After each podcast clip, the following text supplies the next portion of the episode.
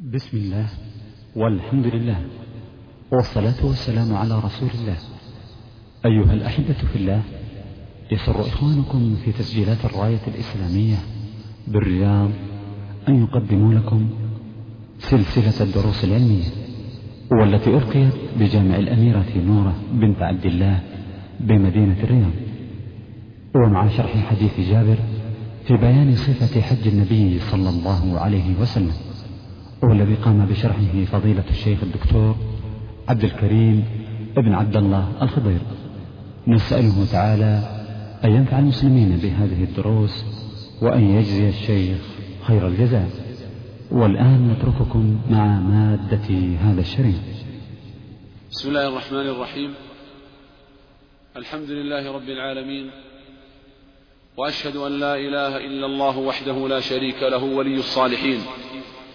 وأشهد أن محمدا عبده ورسوله نبي أكمل الله به الدين وجعله حجة على الخلائق أجمعين وبعثه رحمة للعالمين. فصلى الله وسلم وبارك عليه وعلى آله وأصحابه ومن سار على نهجهم وسلك سبيلهم إلى يوم الدين. أما بعد فيا أيها الإخوة الفضلاء طلاب العلم نحييكم في مجلس من مجالس العلم وإلى درس من دروس العلم وإلى عالم من أهل العلم.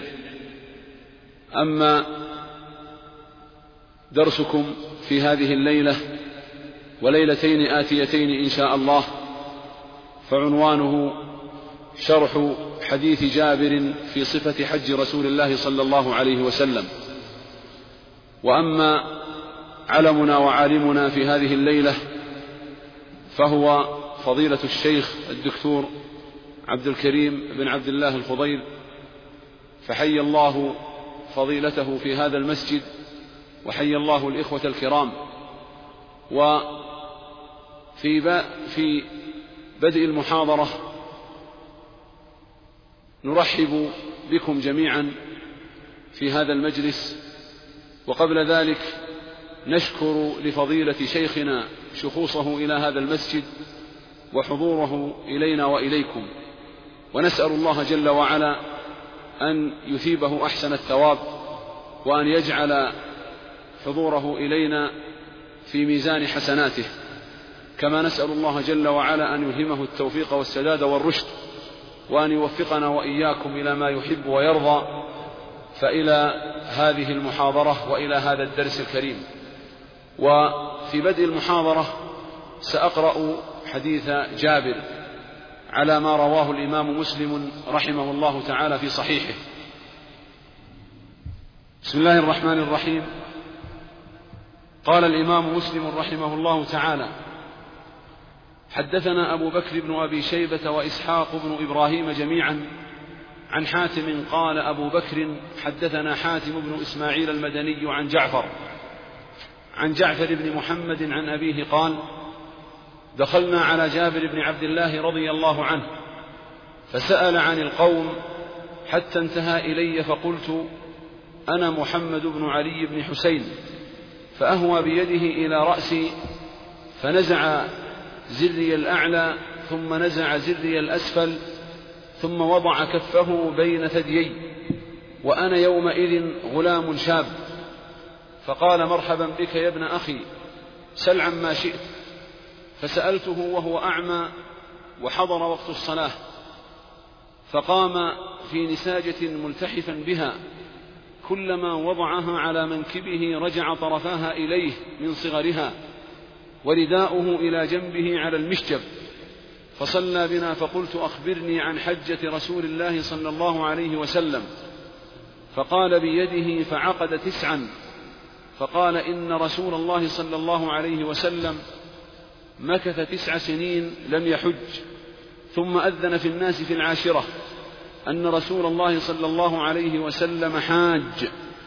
فقدم المدينة بشر كثير كلهم يلتمس أن يأتم برسول الله صلى الله عليه وسلم ويعمل مثل عمله. فخرجنا معه حتى أتينا ذا الحليفة فولدت أسماء بنت عميس رضي الله عنها محمد بن أبي بكر رضي الله عنهما فأرسلت إلى رسول الله صلى الله عليه وسلم كيف أصنع؟ قال اغتسلي واستثفري بثوب وأحرمي. فصلى رسول الله صلى الله عليه وسلم في المسجد ثم ركب القصواء حتى إذا استوت به ناقته على البيداء. نظرت إلى مد بصري بين يديه من راكب وماش وعن يمينه مثل ذلك وعن يساره مثل ذلك ومن خلفه مثل ذلك.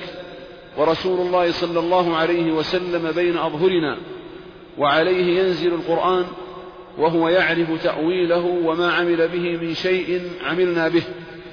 فأهل بالتوحيد. لبيك اللهم لبيك لبيك لا شريك لك لبيك. إن الحمد والنعمة لك والملك لا شريك لك. وأهل الناس بهذا الذي يهلون به. فلم يرد رسول الله صلى الله عليه وسلم عليهم شيئا منه. ولزم رسول الله صلى الله عليه وسلم تلبيته. قال جابر رضي الله عنه لسنا ننوي إلا الحج لسنا نعرف العمرة حتى إذا أتينا البيت معه استلم الركن فرمل ثلاثا ومشى أربعا ثم نفذ إلى مقام إبراهيم عليه السلام فقرأ واتخذوا من مقام إبراهيم مصلى فجعل المقام بينه وبين البيت فكان أبي يقول ولا أعلمه ذكره إلا عن النبي صلى الله عليه وسلم. كان يقرأ في الركعتين قل هو الله أحد وقل يا أيها الكافرون. ثم رجع إلى الركن فاستلمه. بارك السلام عليكم ورحمة الله وبركاته. الحمد لله رب العالمين وصلى الله وسلم وبارك على عبده ورسوله نبينا محمد وعلى آله وصحبه أجمعين. أما بعد ففي هذه الليالي المباركة إن شاء الله تعالى نعرض بشيء من الإيجاز والاختصار مع التوضيح حسب الإمكان لحديث من أطول الأحاديث في الصحيح وهو حديث جابر رضي الله عنه في صفة حج النبي عليه الصلاة والسلام. وحديث جابر حديث عظيم جليل عني به العلماء وأوسعوه بحثا وألفوا فيه المؤلفات وهو حري بذلك وجدير. ابن المنذر صنف كتابا استنبط من الحديث ما يزيد على خمسين ومائة مسألة وهو قابل لأكثر من ذلك. وشرح الحديث في ليال معدودات إنما يكون من باب ما لا يدرك كله لا يدرك جله وإن كان الجل أيضا تجوز. إنما نعرض لشرح الحديث بشيء من الاختصار والإيجاز ونقف وقوفا نتمهل فيه قليلا عند بعض الأحكام التي تمس إليها الحاجة. وجابر رضي الله عنه ضبط الحجة وأتقنها من خروجه عليه الصلاة والسلام من داره من المدينة إلى رجوعه إليها.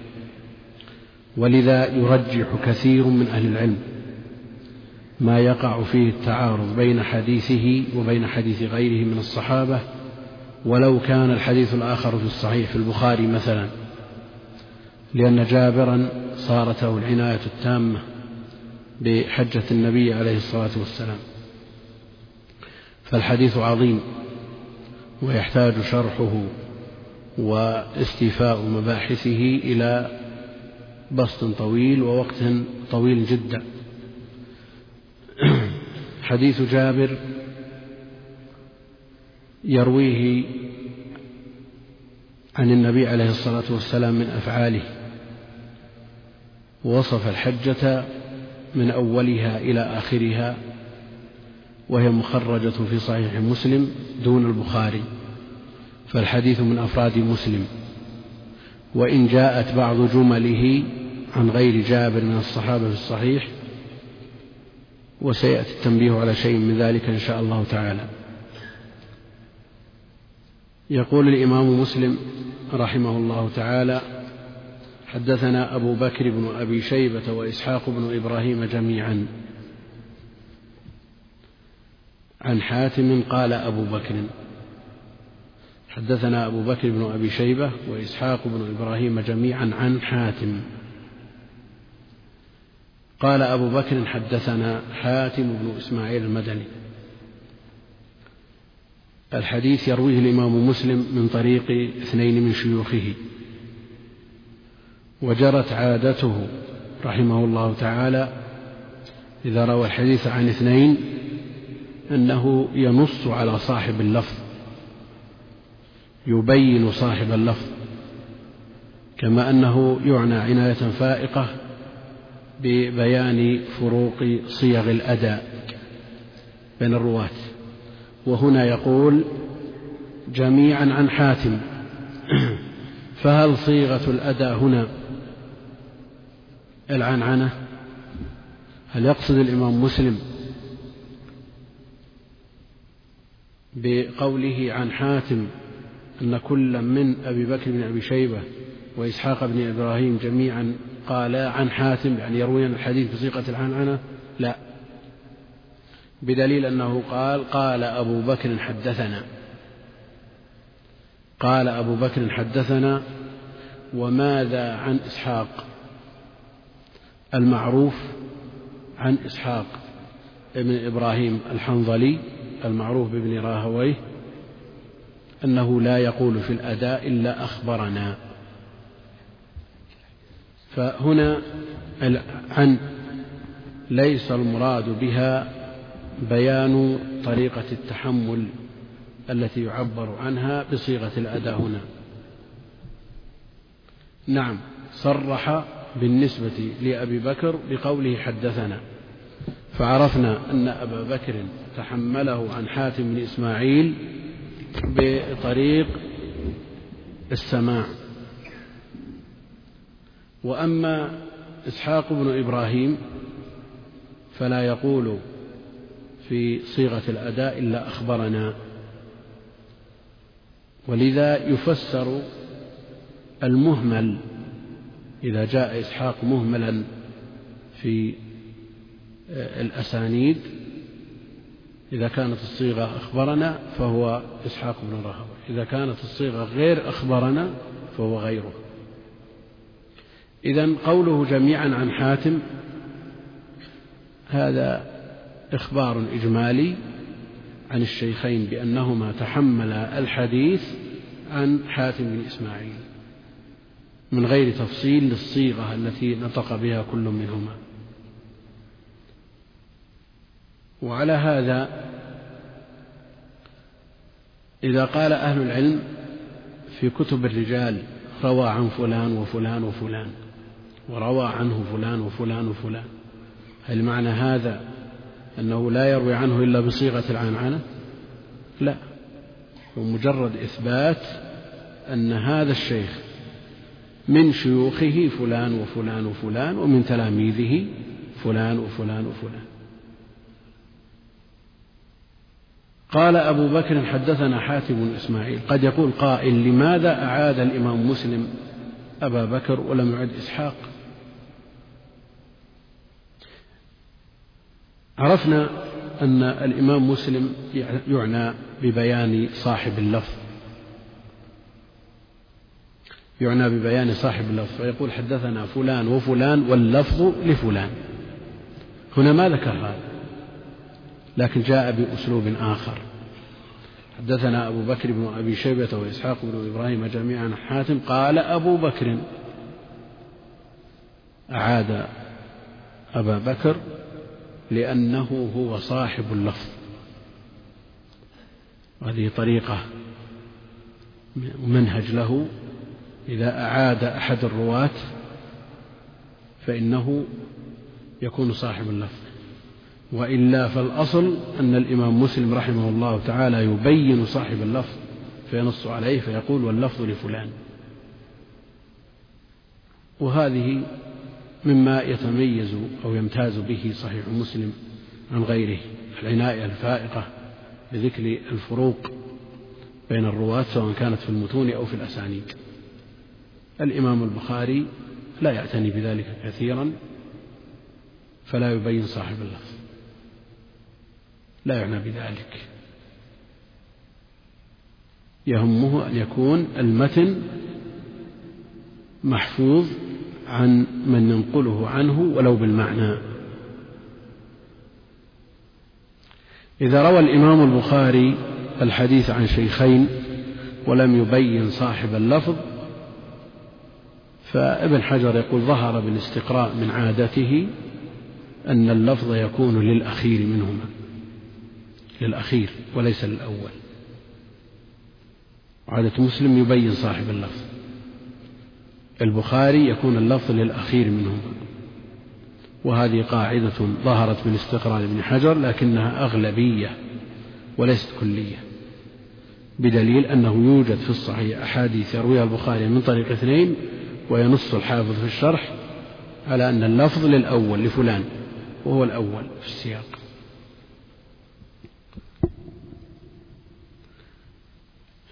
قد يقول قائل إذا كان مسلم رحمه الله تعالى يعنى ببيان صاحب اللفظ بدقة ويعتني بفروق الروايات فيذكر هذه الفروق وإن كان لا يترتب عليها فائدة. قد يكون الفرق لفظة بدل لفظة لا يترتب عليها كبير فائدة أو زيادة حرف أو نقص حرف. وهذا ما يمتاز به من هذه الحيثية. فهل ينصح من أراد الحفظ أن يبدأ بصحيح مسلم كما يصنعه بعضهم؟ لأن الإمام مسلم يعنى بالألفاظ ويتحرى فيها ثم يأخذ ما زاد على ذلك من زوائد البخاري أو العكس.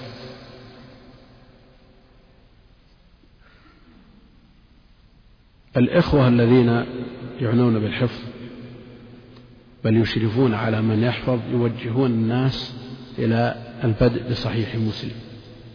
لما عرفنا أنه يعتني بالألفاظ بدقة. ثم يأخذون ما زاد في البخاري على مسلم.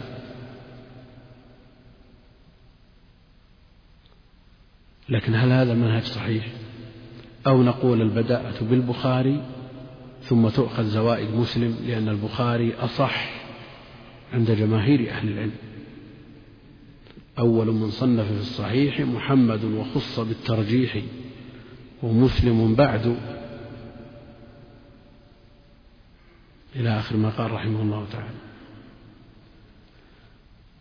أقول لا بد من العناية بالبخاري أولا ثم تؤخذ الزيادات من صحيح مسلم. ولا يختلف الإمام البخاري عن مسلم في جواز الرواية بالمعنى. كل منهما يجيز الرواية بالمعنى. فكون اللفظ الذي بين أيدينا في صحيح مسلم اعتنى فيه مسلم ببيان فروق الروايات نعم لا يعني أن اللفظ الموجود في صحيح مسلم هو اللفظ النبوي. نعم هو اللفظ لفلان. ويحتمل أن يكون فلان رواه بالمعنى. وجمهور أهل العلم يجيزون الرواية بالمعنى. شريطة أن يكون الراوي عارف بمدلولات الألفاظ وما يحيل المعاني. هذا قول جمهور أهل العلم. فليس معنى هذا أن الألفاظ الموجودة في صحيح مسلم من متون الأحاديث هي ألفاظ النبي عليه الصلاة والسلام. هي ألفاظ من نسبت إليه من الرواة بدقة. لكن هؤلاء الرواة رووها عن النبي عليه الصلاة والسلام بالمعنى. وقد تكون باللفظ. والأمر كذلك في صحيح البخاري. هي مروية بالمعنى لأن جمهور أهل العلم يجيزون الرواية بالمعنى وقد يكون بعضها بلفظه عليه الصلاة والسلام أو جلها.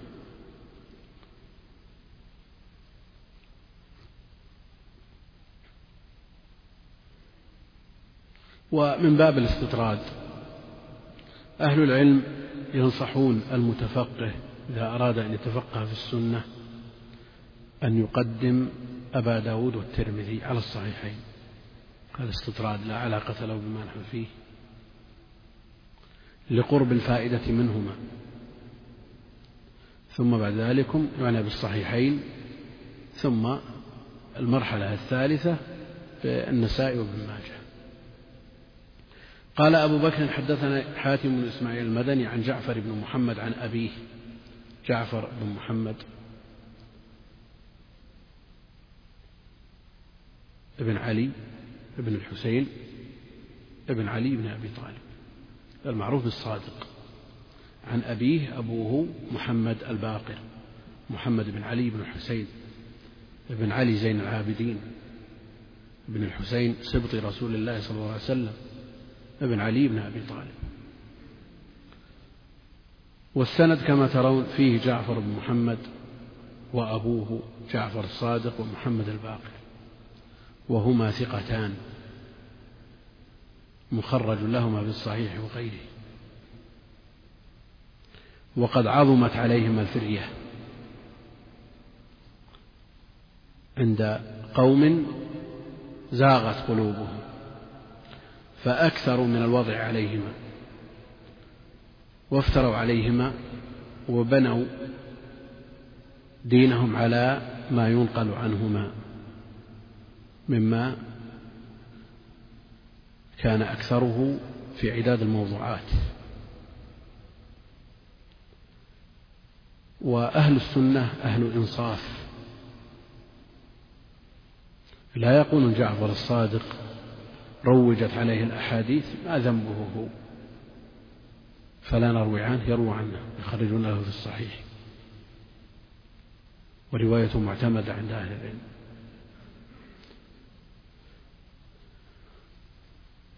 قال دخلنا على جابر بن عبد الله فسأل عن القوم. نعم. ينبغي للمزور أن يسأل الزائرين.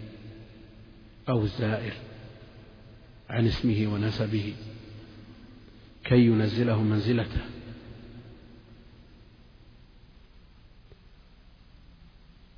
لحديث عائشة أمرنا أن ننزل الناس منازلهم. هكذا في مقدمة صحيح مسلم وفي غيره بصريح الأمر. أنزلوا الناس منازلهم. كون الشخص يزور الآخر ثم يخرج والآخر لا يعرف من حاله شيء ولا يعرف من هو وقد يكون ممن ينبغي أن يعتنى به أو يكون عنده شيء يمكن أن يستفاد منه. ويخرج كما دخل لا بد أن يسأل. هذا من منهج السلف من أنت أو من القوم. فيعرفون بأنفسهم فلان ابن فلان ابن فلان بما يحصل به التعريف. ولذا قال فسأل عن القوم حتى انتهى إلي. فقلت أنا محمد بن علي بن حسين. فأهوى بيده إلى رأسي فنزع زري الأعلى ثم نزع زري الأسفل ثم وضع كفه بين ثديي. وأنا يومئذ غلام شاب فقال مرحبا بك يا ابن أخي. أهوى بيده إلى رأسي يداعبه ويتلطف معه ويؤنسه وهذا من المودة في القربى لأنه من بيت النبوة. فنزع زري الأعلى ثم نزع زري الأسفل من أجل إيش؟ من أجل أن يدخل يده يقول ثم وضع كفه بين ثديين. شيخ كبير صحابي جليل قد عمي يفعل هذا مع شاب. ومثل هذا إذا ترتبت عليه المصلحة وأمنت المفسدة لا بأس به. إذا ترتبت عليه مثل هذه المصلحة مصلحة التأنيث لا بأس. لكن هل يسوغ لكل شخص أن يدخل يده أو كفه بين ثدي شاب؟ أهل العلم صرحوا بأن النظر إلى الأمر حرام. جمهورهم إذا كان لشهوة وأطلق بعضهم التحريم كالنووي ولو لم يكن لشهوة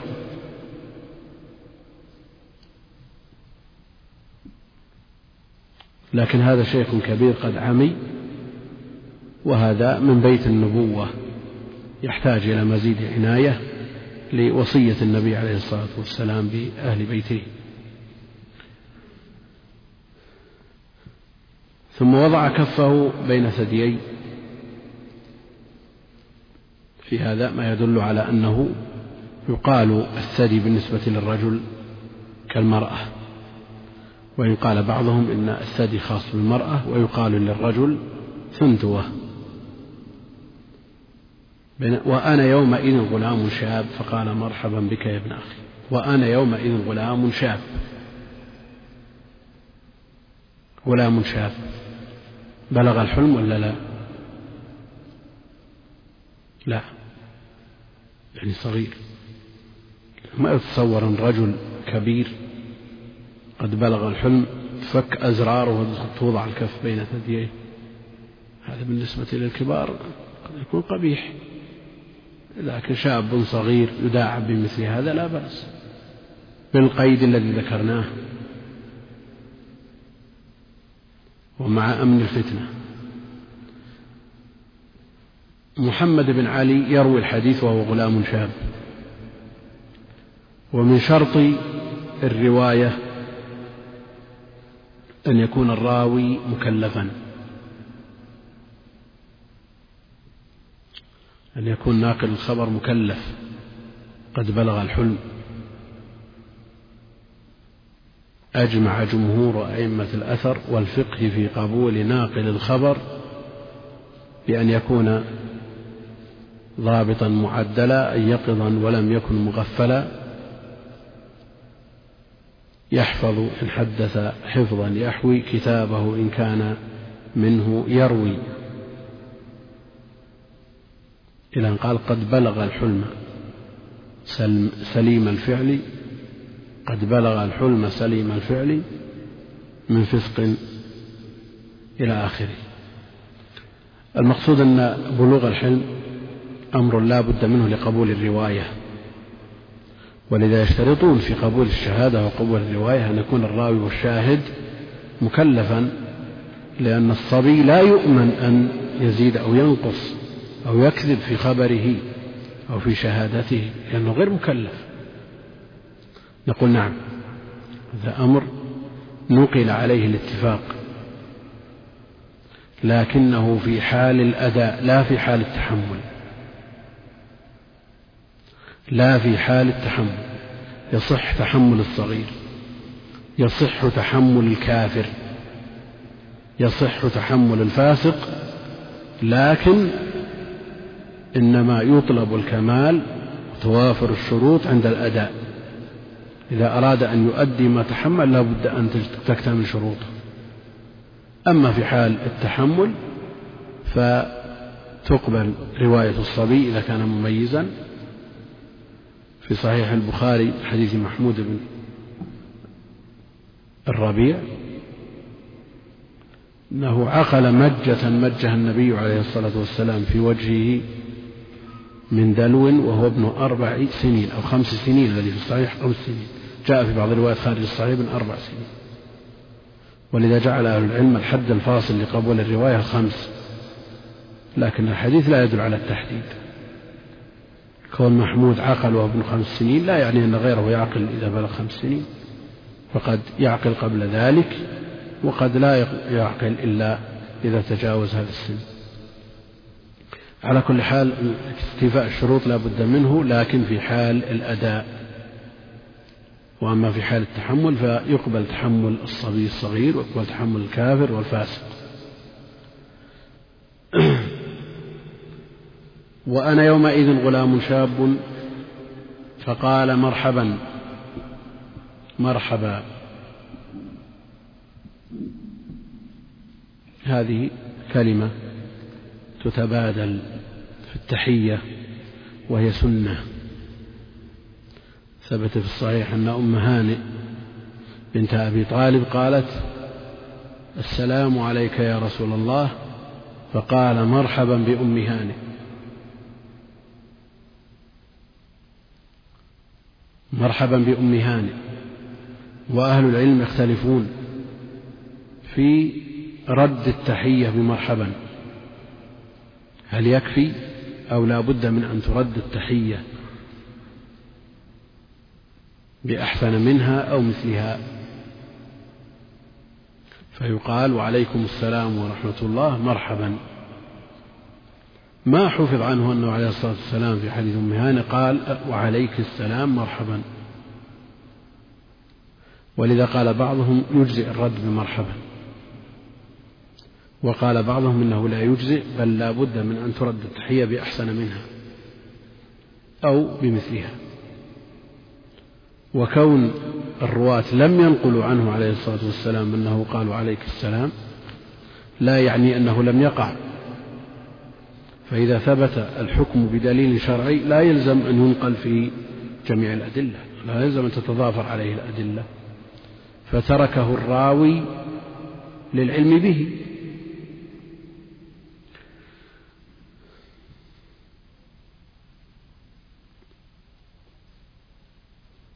فقال مرحبا بك يا ابن أخي سل عما شئت فسألته وهو أعمى وحضر وقت الصلاة فقام في نساجة في بعض الأصول الموثقة في ساجة بدون نون وصححها بعضهم وخطأ النون خطأ ما عندنا في نساجة لكنها ثابتة في بعض الروايات المعتمدة. فقام في نساجة ملتحفا بها. يقول فصلى بنا وهو أعمى. فصلاة الأعمى وإمامة الأعمى صحيحة. لا إشكال فيها. والمفاضلة بينه وبين المبصر مسألة خلافية بين أهل العلم. فمنهم من يرى أن الأعمى أفضل من المبصر للإمام. لأنه لا يرى ما حوله فلا ينشغل بل يقبل على صلاته. ومنهم من يقول لا المبصر أولى وصلاته أكمل لأنه هو الذي يتحرز عن النجاسات وما يؤثر على الصلاة.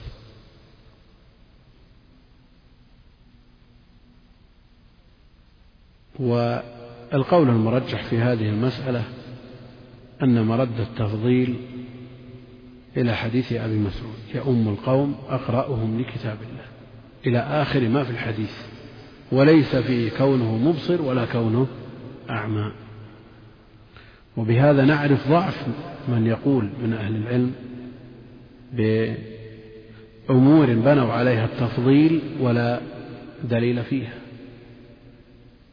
حتى قال بعضهم أفضلهم أجملهم وجها. بعضهم قال أكبرهم رأسا بعضهم قال أجمل امرأة بعضهم قال إلى آخره. أشياء مضحكة. لا وزن لها في الشرع. فكيف يفضل فيها في أفضل مقام في الصلاة؟ فقام في نساجة النساجة كساء يشبه الطيلسان ملتحفا بها كلما وضعها على منكبه رجع طرفاها إليه من صغره ورداؤه إلى جنبه.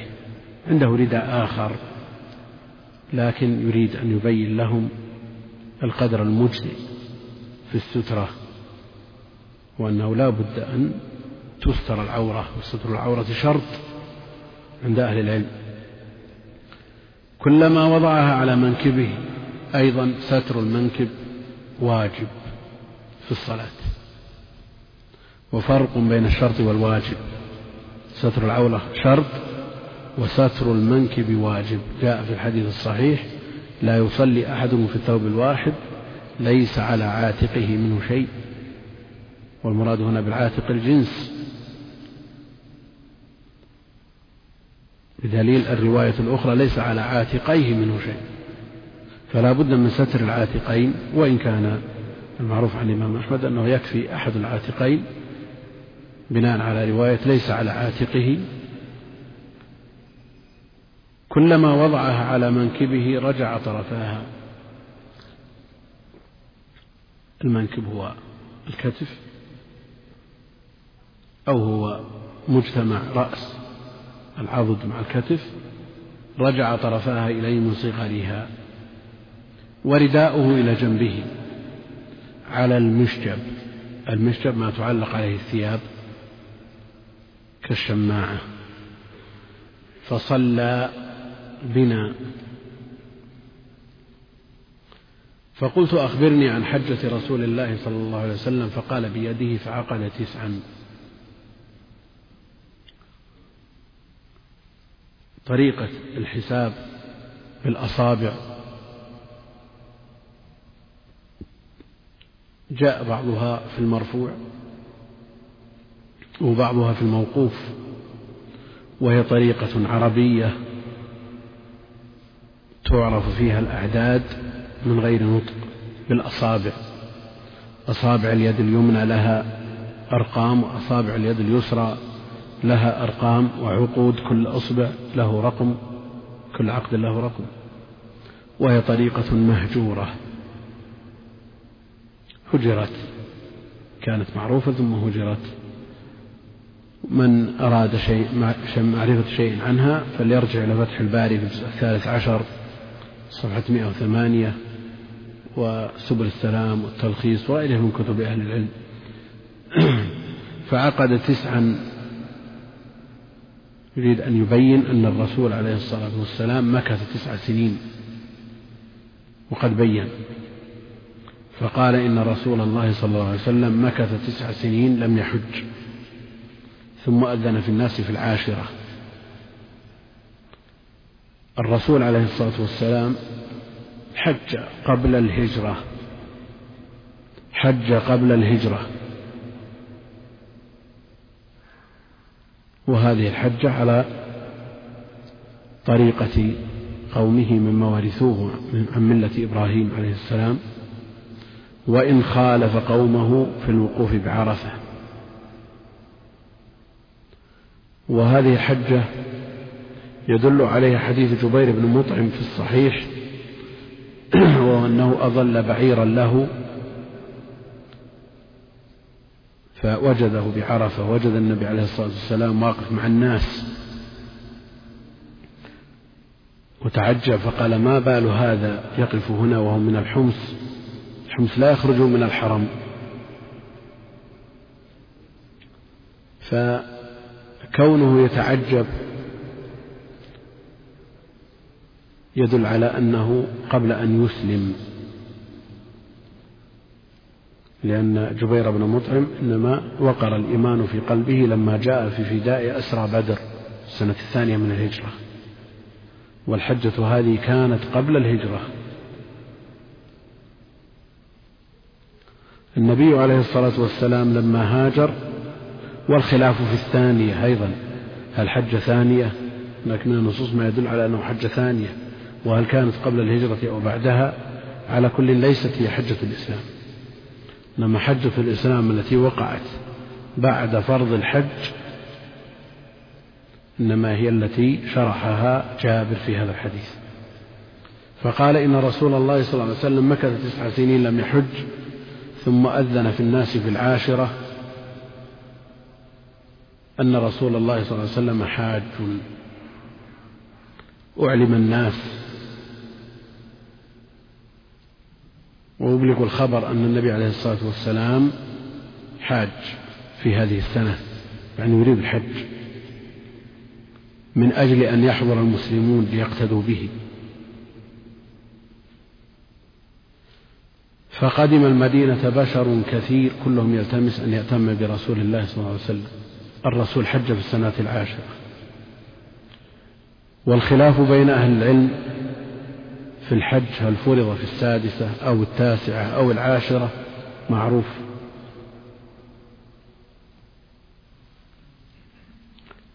لكن المرجح عند أهل التحقيق أنه إنما فرض في السنة التاسعة. ولم يحج النبي عليه الصلاة والسلام في السنة التاسعة بل بعث أبا بكر لكي يؤذن بالناس. أن لا يحج بعد العام مشرك وأن لا يطوف بالبيت عريان لأن النبي عليه الصلاة والسلام يكره هذه المناظر ولا يطيق مشاهدتها. فإذا نظف البيت من هذه المناظر حج كما هو الواقع. يترتب على الخلاف في وقت فرض الحج الخلاف في الحج نفسه هل هو على الفور أو على التراخي. من قال إنه فرض على سنة ست قال إنه على التراخي لأن النبي مكث سنين عليه الصلاة والسلام لم يحج. لم يحج لسنة عشر. ومن قال إنه فرض سنة تسع وأخر الحج عن تسع إلى عشر للعلة المذكورة أو قال فرض سنة عشر قال إن الحج على الفور. وكونه على الفور هو المرجح عند أهل العلم. والحج ركن من أركان الإسلام إجماعا. لحديث عبد الله بن عمر رضي الله عنهما وغيره. بني الإسلام على خمس. شهادة أن لا إله إلا الله وأن محمد رسول الله. وإقام الصلاة وإيتاء الزكاة وصوم رمضان والحج. أول حج وصوم رمضان. على الخلاف بين الرواة في ذلك.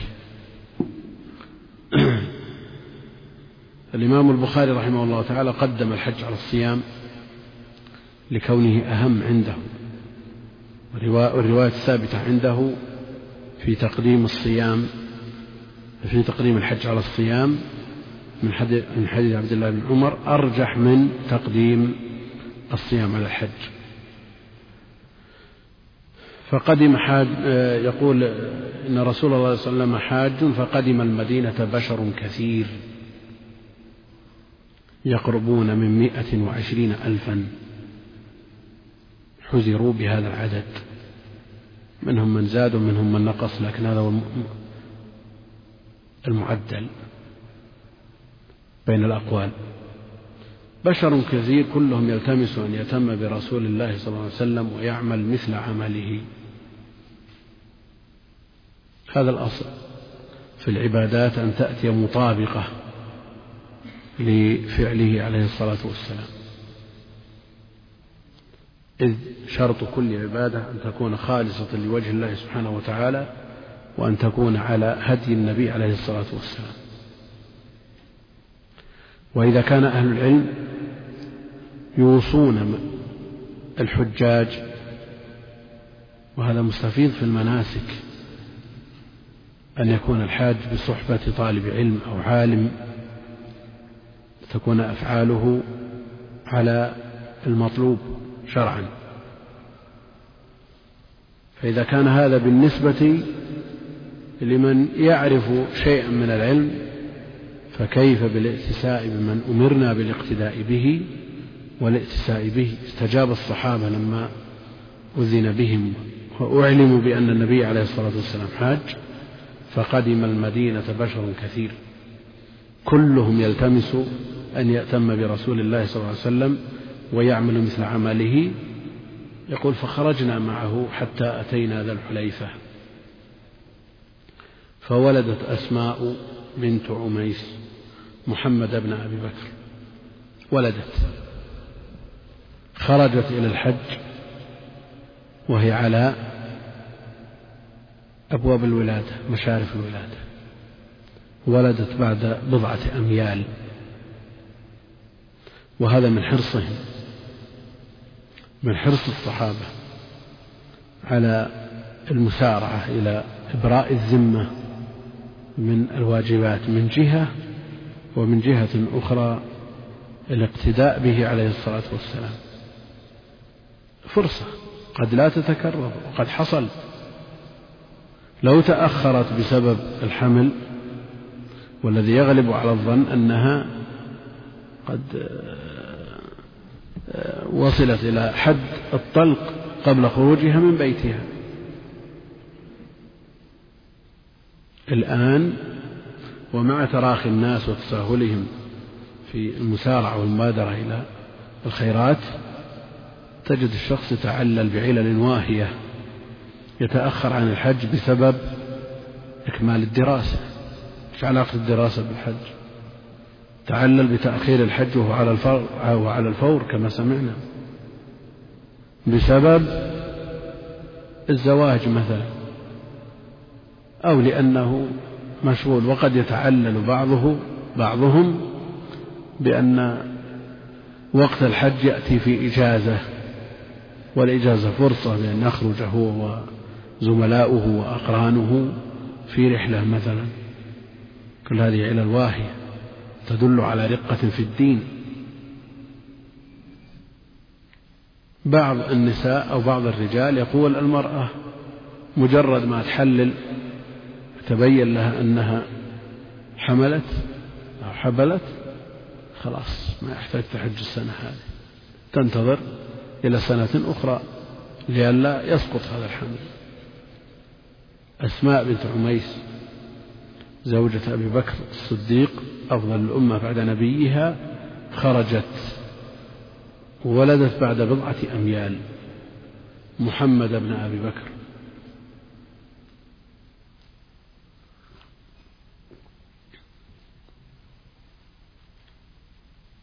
فأرسلت إلى رسول الله صلى الله عليه وسلم كيف أصنع؟ قال اغتسلي واستثفري اغتسلي. والسنة الاغتسال عند الإحرام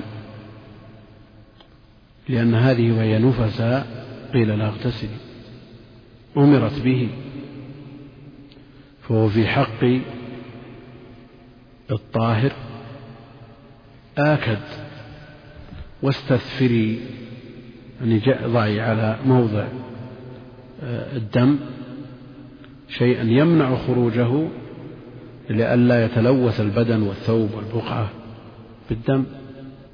يعني تحفظي وأحرمي. وهذا الحكم بالنسبة للحائض والنفساء. حكمهما واحد. تغتسلان وتحرمان وتفعلان كل ما يفعله الحاج غير أنهما لا تطوفان بالبيت. كما في حديث عائشة. فصلى رسول الله صلى الله عليه وسلم في المسجد ثم ركب القصوى هذه الصلاة يقول النووي إنها صلاة الصبح. لأن النبي عليه الصلاة والسلام صلى الظهر بالمدينة ثم خرج فصلى بذي الحليفة العصر والمغرب والعشاء والفجر ثم أحرم بعد ركعتي الفجر الفريضة. هذا على قول النووي والذي رجحه ابن القيم أنه انتظر إلى الظهر صلى الظهر ركعتين ثم أحرم بعدهما.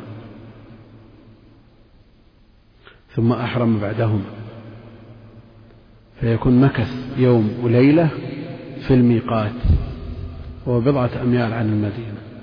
قد يقول قائل لماذا يشق على الناس فيخرج بهم من بيوتهم ويجلس يوم كامل بعد بضعة أميال؟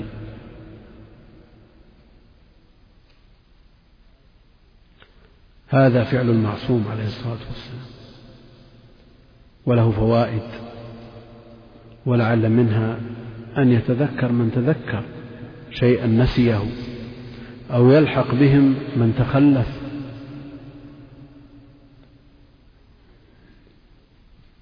ولغير ذلك من الفوائد المرتبة على فعله عليه الصلاة والسلام. المقصود أن هذا هو الحاصل. فصلى رسول الله صلى الله عليه وسلم في المسجد ثم ركب القصوى. الرسول عليه الصلاة والسلام أحرم بعد صلاة.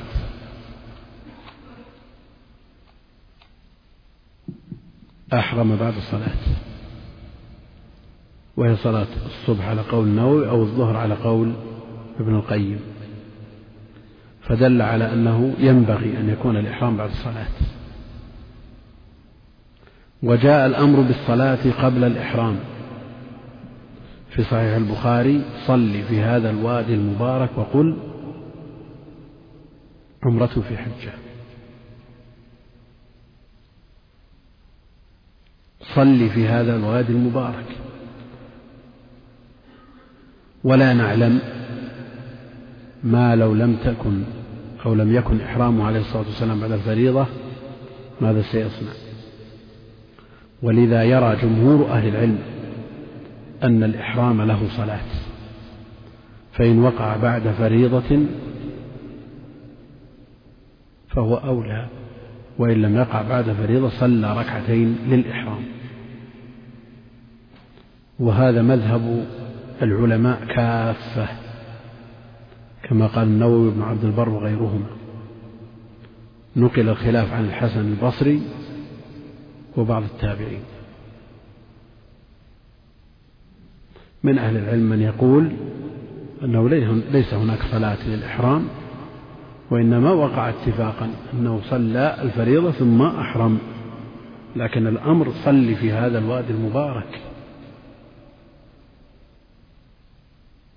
يعني غاية ما في الأمر أنها تداخلت صلاة الإحرام مع صلاة الظهر. ومعلوم أنه إذا اجتمع هناك عبادتان صغرى وكبرى لم تكن إحداهما متعلقة بالأخرى ولا يكون فعلها على جهة القضاء. فإنها تدخل إحداهما في الأخرى تدخل الصغرى في الكبرى. هذه قاعدة عند أهل العلم. على أن من الشافعية من يرى أنها صلاة خاصة فلا تدخل في الفرض ولا تجزع عنها الفريضة بل لا بد من هاتين الركعتين للإحرام. على كل حال جماهير أهل العلم بل هو مذهب العلماء كافة فيما نقله النووي وغيره ولم يخالف في ذلك إلا نفر يسير أن الإحرام له صلاة. وعلى كل حال نوافق فريضة بها ونعمته وهو الأولى والأكمل خروجا من الخلاف وإن لم يوافق ويصادف فريضة وكان الوقت وقت مطلق غير وقت نهي فالأولى أن يصلي الإنسان ركعتين ليقع إحرامه بعد الصلاة. إن كان الوقت وقت نهي ثبت في الحديث عن عقبة بن عامر من حديث عمر وغيره النهي عن الصلاة في أوقات النهي. فلا يعارض مثل هذا مثل يعارض تعارض هذه النواهي بمثل هذه السنة. نعم.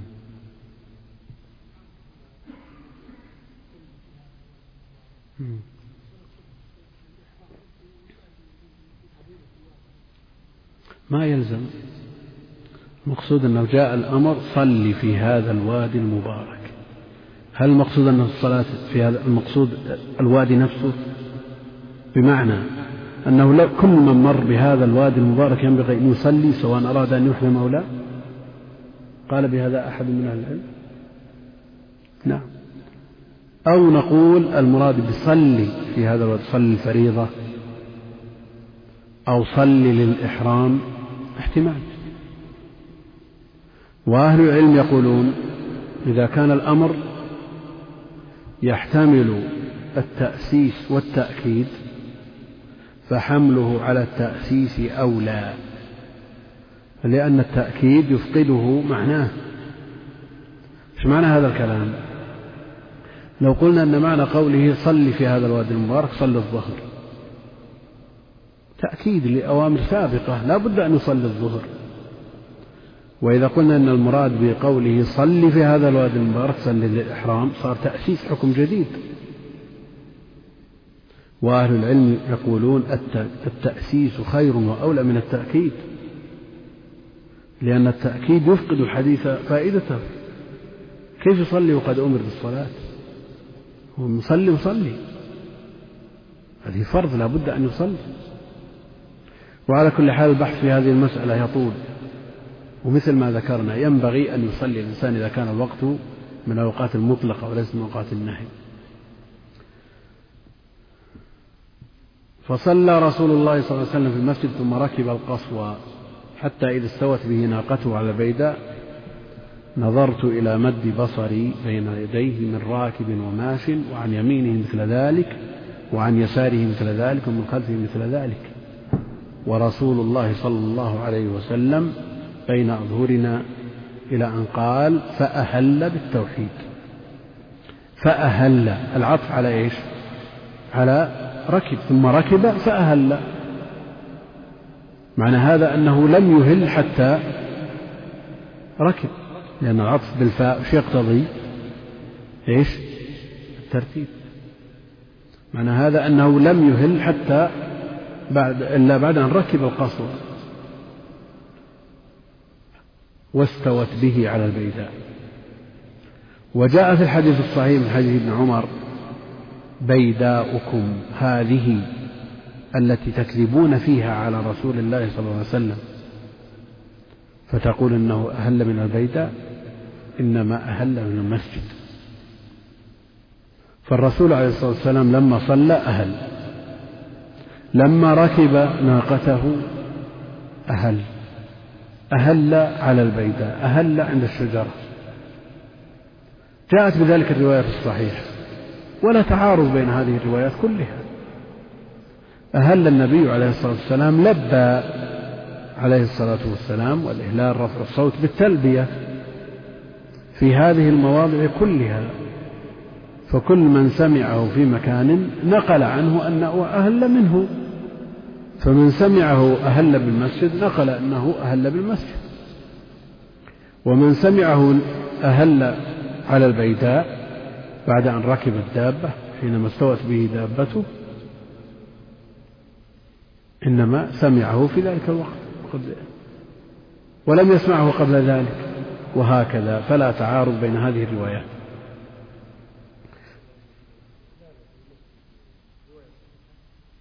حديث ابن عمر. حديث ابن عمر في الصحيح. نعم لا في الصحيح ما يحتاج نعم. نعم. إيه. التي تكذبون فيها على رسول الله صلى الله عليه وسلم. إنما أهل رسول الله صلى الله عليه وسلم من المسجد. لأنه يفهم فهم ابن عمر من قولهم إنما أهل رسول الله صلى الله عليه وسلم من البيداء أنه لم يهل قبل ذلك. نعم. أنه لم يهل قبل ذلك.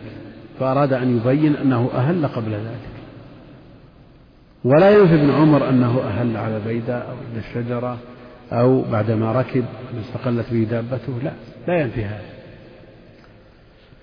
حتى إذا استوت به ناقته على البيداء نظرت إلى مد بصري. مد نهاية البصر غاية ما يدركه البصر. وبعضهم يقول الأفصح أن يقال مدى بصري ولا يقال مد بصري. إلى مد بصري بين يدي أيهما صح لا بعض الشراح يقول مدى بصري الصح من مد. على كل حال هي ثابتة في النص الصحيح الصريح. إلى مد بصري بين يديه من راكب وماش. فالصحابة منهم الراكب ومنهم الماشي بإقراره عليه الصلاة والسلام. وجاء وأذن في الناس بالحج. إيش؟ رجالا؟ نعم. أو هنا إيش؟ للتخيير أو للتقسيم. نعم. ما يمنع الشيخ شيخنا في هذا الباب. لا نتكلم هنا أبدا بين أو هنا للتقسيم يعني قسم منهم راكب وقسم منهم قسم منهم رجال وقسم منهم ركبان. وهنا بين راكب بين يديه من راكب وماش فالحج ماشي جائز والحج راكب جائز. والمفاضلة بينهما عند أهل العلم معروفة. منهم من يفضل الحج ماشيا يقول لأنه أكثر مشقة. ومنهم من يقول الحج راكبا أفضل لكونه عليه الصلاة والسلام حج راكبا.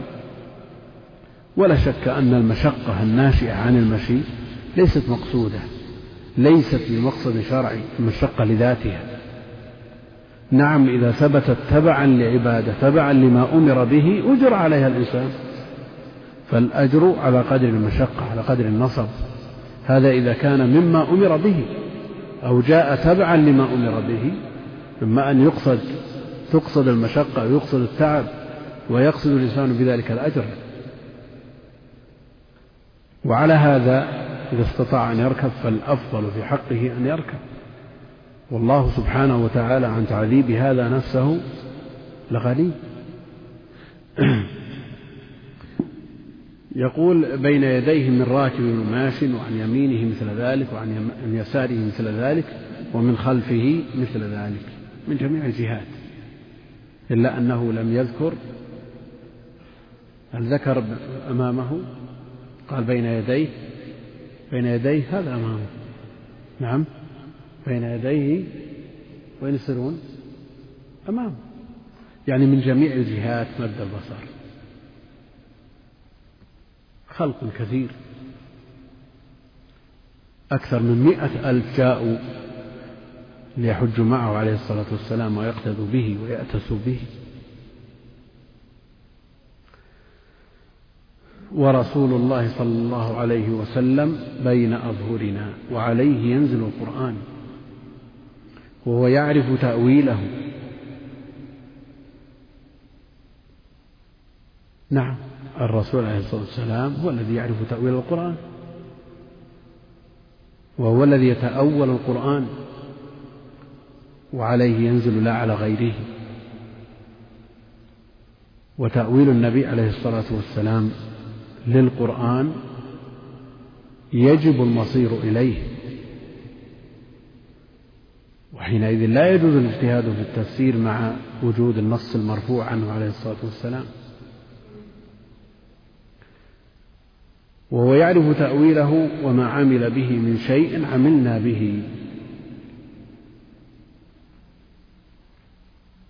جابر يغري بهذا السامع أن يأخذ بما يرويه جابر رضي الله عنه.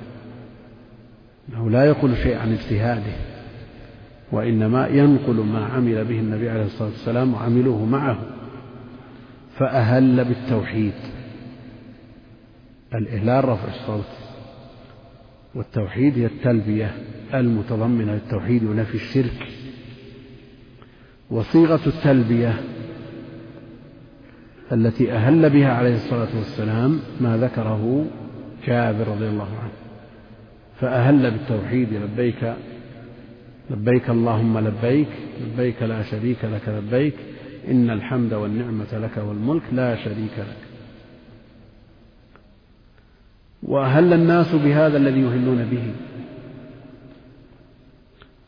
زادوا على تلبيته عليه الصلاة والسلام.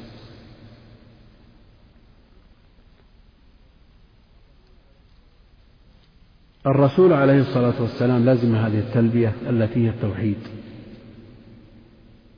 وفيها التنصيص على نفي الشرك لا شريك لك. وهو في ذلك يخالف ما جاء عن المشركين الذين يقولون إلا شريكا هو لك تملكه وما ملك. هذا الشرك بعينه نسأل الله العافية. فالنبي عليه الصلاة والسلام يهل بالتوحيد لله سبحانه وتعالى ويقول لا شريك لك وأهل الناس بهذا الذي يهلون به.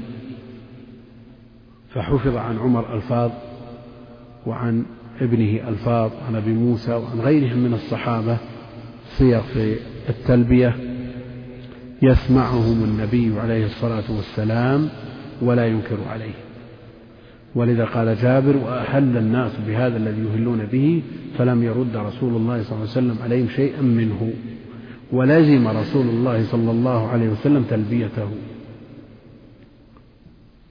لزم رسول الله صلى الله عليه وسلم تلبيته التي ذكرت هنا. فالزيادة على هذه الصيغة مما جاء عن الصحابة لا بأس بها. لأن النبي عليه الصلاة والسلام سمعها وأقرها. ولا بأس بذلك. لكن التزام ما أثر عنه عليه الصلاة والسلام ولزمه ولم يزد عليه أولى فكونه يقر الجائز غير كونه عليه الصلاة والسلام يبدأ بالمشروع. لا شك أن ما حفظ عنه صلى الله عليه وسلم أولى مما أقره وإن كان الكل في حيز الجواز. قال جابر رضي الله عنه لسنا ننوي إلا الحج لسنا نعرف العمرة. لا يعرفون العمرة يعني في أشهر الحج وإلا فالرسول عليه الصلاة والسلام اعتمر قبل ذلك. فهم يعرفون العمرة.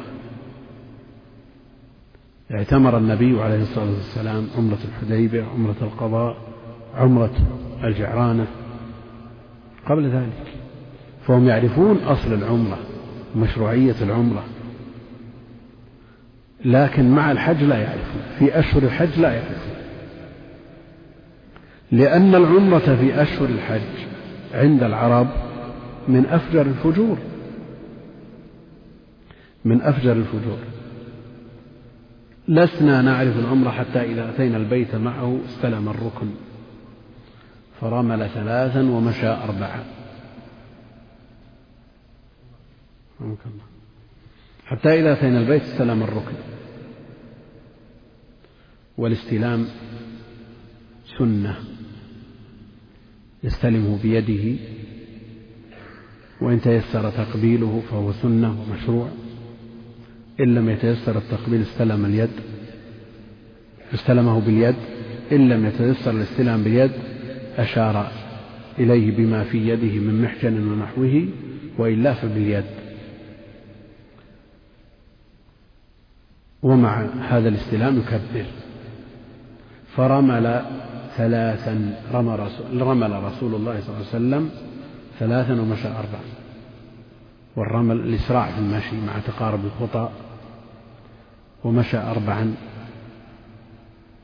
والسبب في هذا الرمل المشركون في عمرة القضاء. قالوا إنه يقدم محمد وأصحابه وقد وهنتهم حمى يثرب. فجلسوا مما يلي الحجر. ولذا كان عليه الصلاة والسلام يرمل من الركن إلى اليماني ويمشي بينهما. رمل ثلاثة أشواط ومشى أربعة إبقاء عليهم. ثم رمل بعد ذلك من الركن إلى الركن في حجة الوداع. فأصل الرمل شرع لسبب وهو قول المشركين يقدم محمد وأصحابه وقد وهنتهم حمى يثرب. لكن في حجة الوداع هل هناك من يقول يقدم محمد إلى آخره؟ ليس هناك من يقول. فالحكم شرع لسبب وارتفع السبب. وأهل العلم يقولون الحكم يدور مع علته وجودا وعدما. العلة ارتفعت والسبب انتهى. ليس هناك من يقول يقدم محمد وأصحابه إلى آخره. لكنه عليه الصلاة والسلام رمل في حجة الوداع من الركن إلى الركن. فيكون هذا من الأحكام التي شرعت لسبب فارتفع السبب وبقي الحكم. ارتفع السبب وبقي الحكم.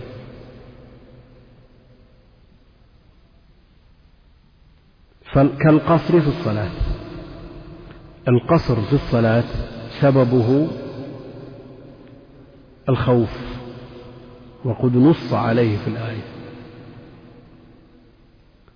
عليكم جناح أن تقصروا من الصلاة؟ إن خفتم.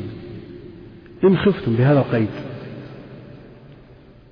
شرع القصر بسبب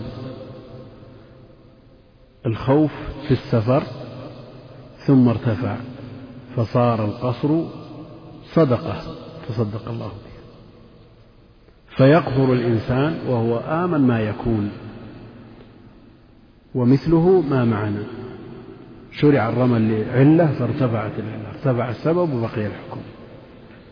ثم نفذ إلى مقام إبراهيم عليه السلام فقرأ واتخذوا من مقام إبراهيم مصلى فجعل المقام بينه وبين البيت.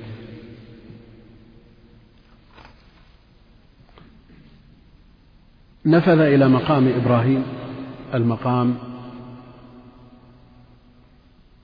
هو الحجر الذي فيه أثر القدمين. لإبراهيم عليه السلام.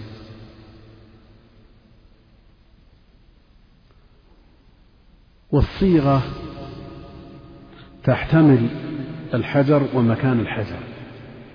يعني الموضع الذي قام فيه إبراهيم عليه السلام. أو الحجر الذي قام عليه إبراهيم عليه السلام عليه السلام. فهو مقام. مقامك يعني مكانك الذي قمت فيه.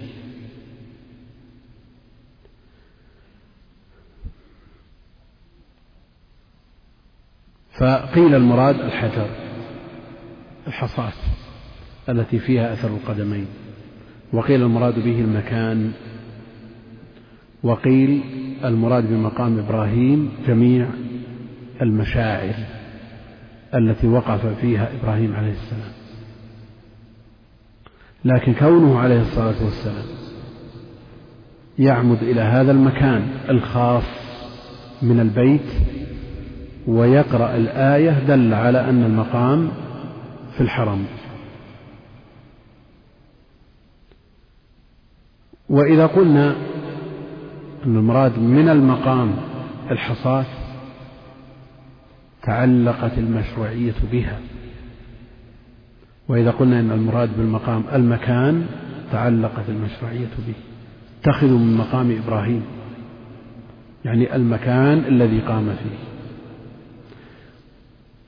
المقام كان ملاصقا للكعبة. أبعد عنها في عهد عمر رضي الله عنه من أجل حاجة الطائفين أو أبعده السيل رحمك الله أو أبعده السيل كما في بعض الروايات. المقصود أنه ليس في مكانه الأصلي.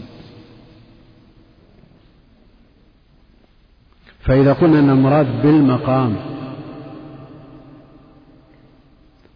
الحجر قلنا أن مشروعية الصلاة خلف هذا الحجر وجعله بين المصلي وبين الكعبة ولو أخر عن الكعبة.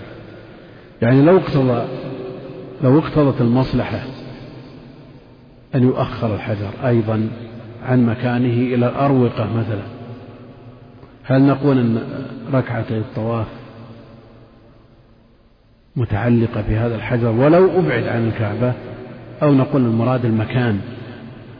فنقصد المكان الذي قام فيه إبراهيم وهو مقامه فنصلي فيه بغض النظر عن الحجر الذي فيه أثر القدمين. والصيغة محتملة لكن الأكثر على أن المراد بالمقام الحجر. وعلى هذا لو صلى الإنسان تأخر عن أساس الكعبة متر واحد وصلى. جعل المقام الحجر خلفه. هل نقول إنه أصاب السنة وامتثل الأمر اتخذوا من مقام إبراهيم مصلى؟ هذا المكان الذي قام فيه إبراهيم. أو نقول لا بد أن تستقبل هذا الحجر وتضعه بينك وبين الكعبة. أقول اللفظ محتمل.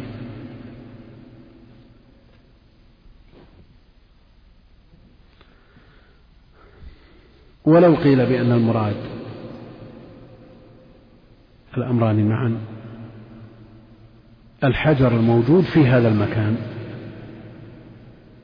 لئلا يلزم عليه أنه لو أخرج الحجر عن الكعبة لو اجتهد. ولي من والي من الولاة وخاليه بعد في يعوق الطائفين فيبعد. اقتضى نظره ذلك. نتبع هذا الحجر أو المراد به الحجر الموجود في هذا المكان الذي قام عليه إبراهيم عليه السلام. ولذا يختلف أهل العلم في جواز إبعاد المقام عن مكانه.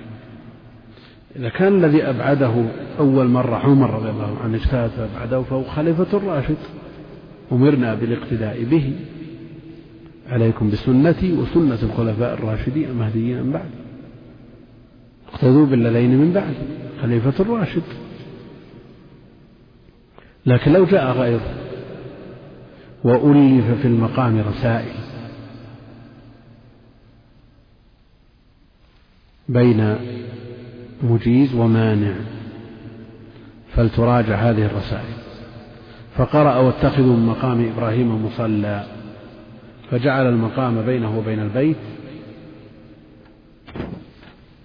نعم.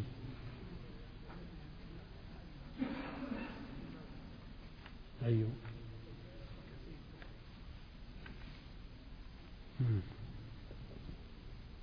إذا انتهت الركعتان. يأتي حكمه فجعل المقام بينه وبين البيت فكان أبي يقول فكان أبي. جعفر الصادق يقول فكان أبي يعني أباه الباقر يقول ولا أعلمه ذكره إلا عن النبي صلى الله عليه وسلم كان يقرأ في الركعتين قل هو الله أحد وقل يا أيها الكافرون وثبت الرفع صريحا بسند صحيح عند البيهقي وغيره. وهنا يقول لما جاء فيه بلفظ العلم انتفى الشك. للتنافي وللتنافر بين الشك والعلم. نعم هناك تنافر بين الشك والعلم المثبت لكن العلم المنفي. الآن ولا أعلمه ذكره إلا عن النبي عليه الصلاة والسلام. كان يقرأ. هذه تفيد شك ولا ما تفيد شك؟ هذا علم. والعلم هو الاعتقاد الجازم الذي لا يساوره أدنى شك. إن احتمل النقيض ولو بنسبة يسيرة نزل عن مرتبة العلم إلى الظن. إذا استوى الأمران صار شكا. إذا نزل عن حد الاستواء الطرف المقابل للظن هو الوهم. والمقابل للعلم هو الكذب فكان أبي يقول ولا أعلمه ذكره إلا عن النبي عليه الصلاة والسلام كان يقرأ في الركعتين قل هو الله أحد. قل هو الله أحد وقل يا أيها الكافرون هو يقرأ في الركعتين. فيقرأ في الركعة الأولى بقل يا أيها الكافرون وفي الثانية قل هو الله أحد. وهنا الواو عاطفة. لكنها لا تدل على الترتيب. هي لمطلق الجمع وليست الترتيب هنا كما هو الأصل فيها. كان يقرأ في الركعتين قل هو الله أحد وقل يا أيها الكافرون وهما سورتا الإخلاص. استحب قراءتهما في ركعتي الطواف في ركعتي الصبح ركعتي المغرب في آخر الوتر. لأن الإنسان وهو يطوف بالبيت والبيت من حجارة.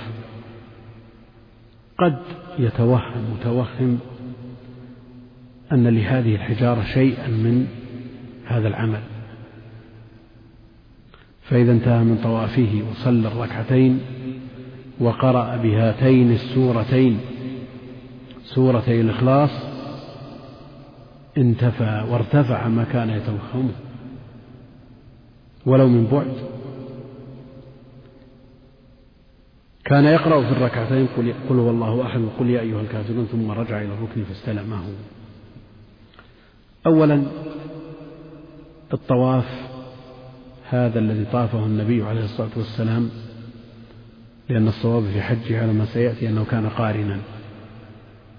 فالطواف طواف القدوم. وهو سنة عند جمهور العلماء. ويشرع فيه الرمل والاطباع. والرمل أشرنا إليه وجاء ذكره في الحديث.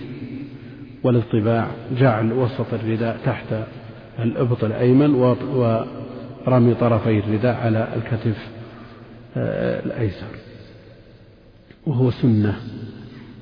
وركعة الطواف عند جمهور العلماء سنة. لا شيء في تركهما لكنها من السنن المؤكدة. ومنهم من يقول بوجوبهما لأن النبي عليه الصلاة والسلام هكذا فعل وقال خذوا عني مناسككم. ومنهم من يفصل فيقول هما تبع للطواف كان الطواف واجبا فهما واجبتان وإن كان الطواف مسنونا فهما سنة وعلى كل حال قول جماهير أهل العلم أنهما من السنن المؤكدة. ويكون فعلهما في هذا المكان خلف المقام هذا الأفضل وفي أي مكان من الحرم فعلهما جاز وفي خارج الحرم أيضا يجوز لأن عمر صلاهما بذي طوى بذي طوى. نعم.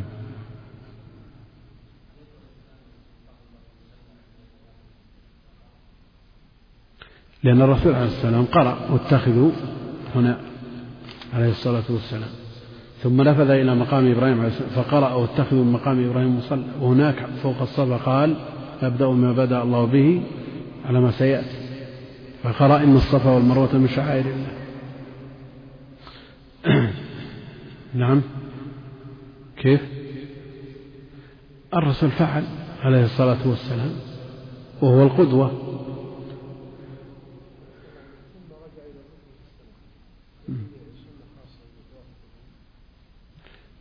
ما بعد شوف هذه إن شاء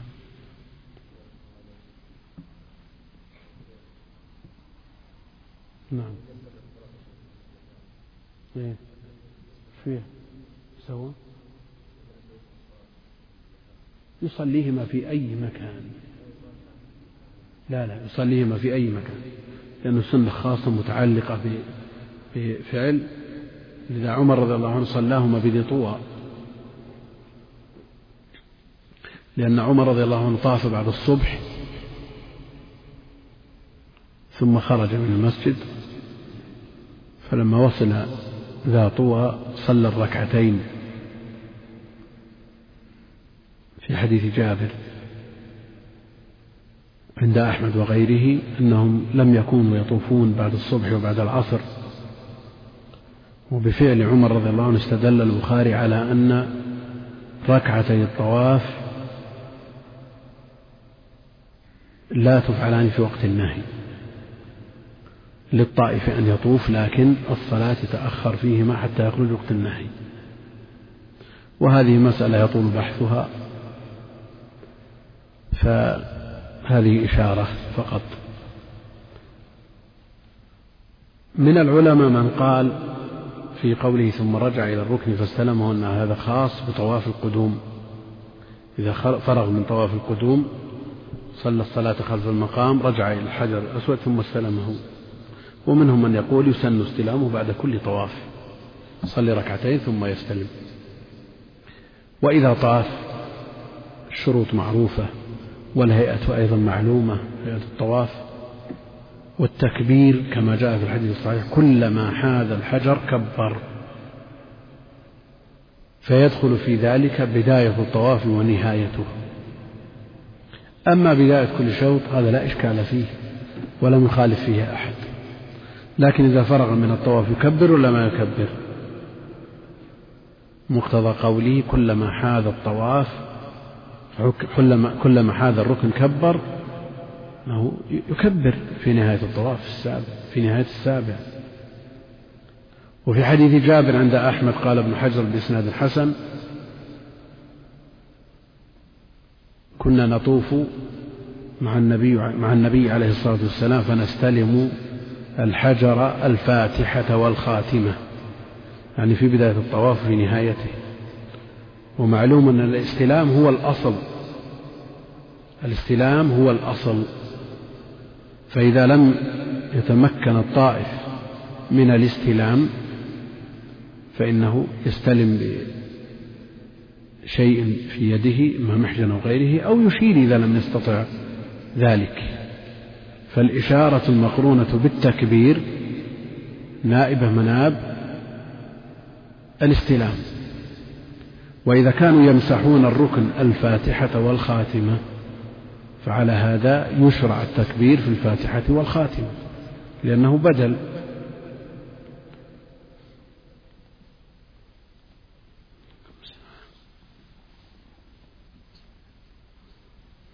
نقف عند السعي. والله أعلم صلى الله وسلم وبارك على عبده ورسوله نبينا محمد وعلى آله وصحبه أجمعين.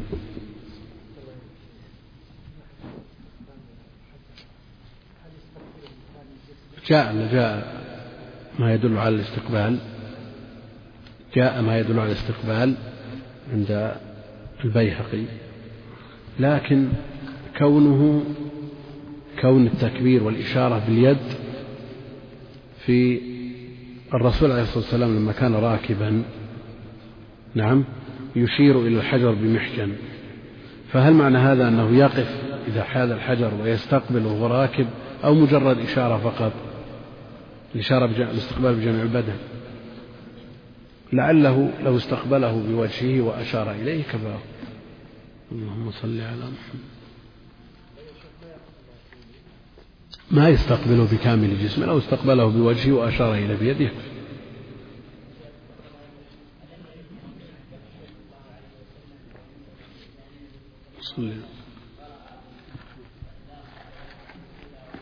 هنا عندنا حديث. حديث الذي معنا. هذا الذي معنا يعني لو قلنا بأن الواو تقتضي الترتيب دل على ما قلت. نعم؟ لكن الواو لمطلق ولا تقتضي ترتيب. نعم؟ ولا تقتضي ترتيب. وبينته الرواية الأخرى عند البيهقي بسند على شرط مسلم. أنه قرأ في الأولى بقل يا أيها الكافرون وفي الثانية بقل هو الله أحد. اللهم صل على عبدك ورسولك. السلام عليكم ورحمة الله وبركاته.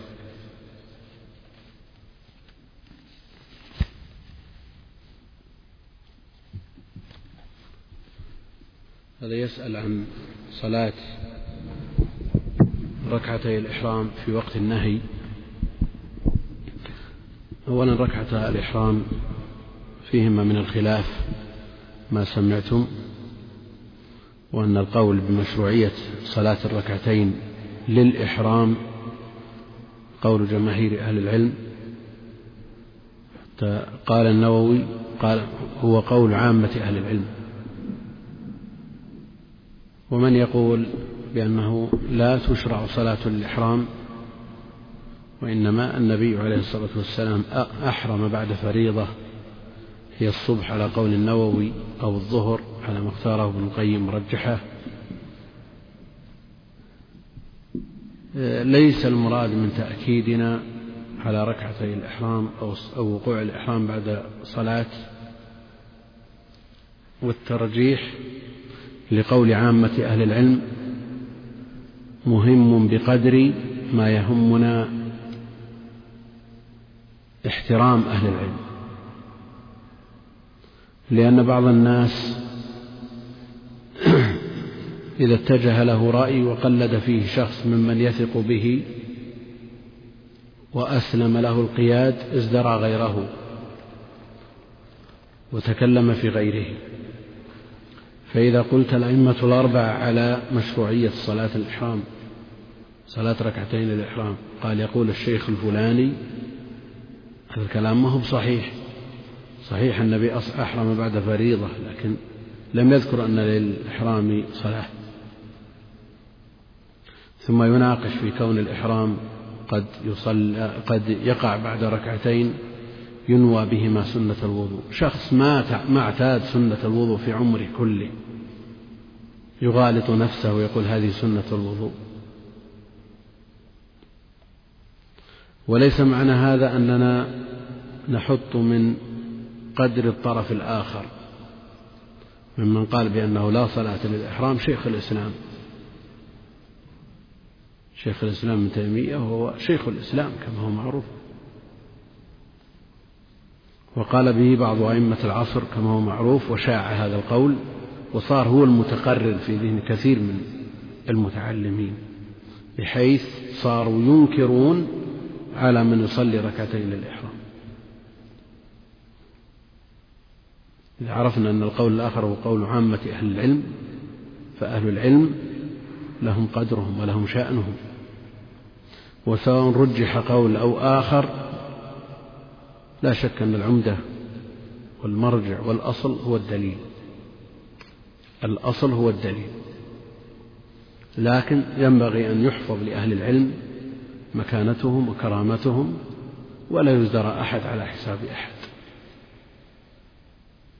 ولعل هذا من إفرازات ما شاع قبل عشرين سنة أو أكثر من نبذ التقليد والتقليل من شأن فقهاء الأمة وكتب الفقه. صاروا يبحثون عمن يعتني بالدليل وهذا أمر مطلوب. لكن الأئمة الكبار فقهاء الإسلام وعلماء الأمصار هم أهل الدليل في الجملة.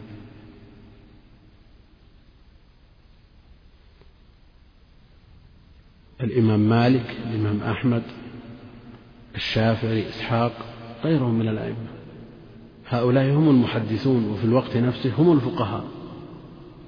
فلا انفكاك بين الفقه والحديث. فإذا قال قائل بركعتي الإحرام ليس معناه أنه يستهين بالقول الآخر أو يستهين بمن قاله لا.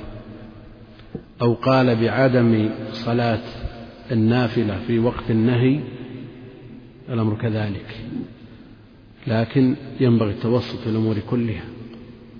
وإنزال الناس منازلهم. لأن الرسول عليه الصلاة والسلام قال أنزلوا الناس منازلهم. وعائشة تقول أمرنا أن ننزل الناس منازلهم.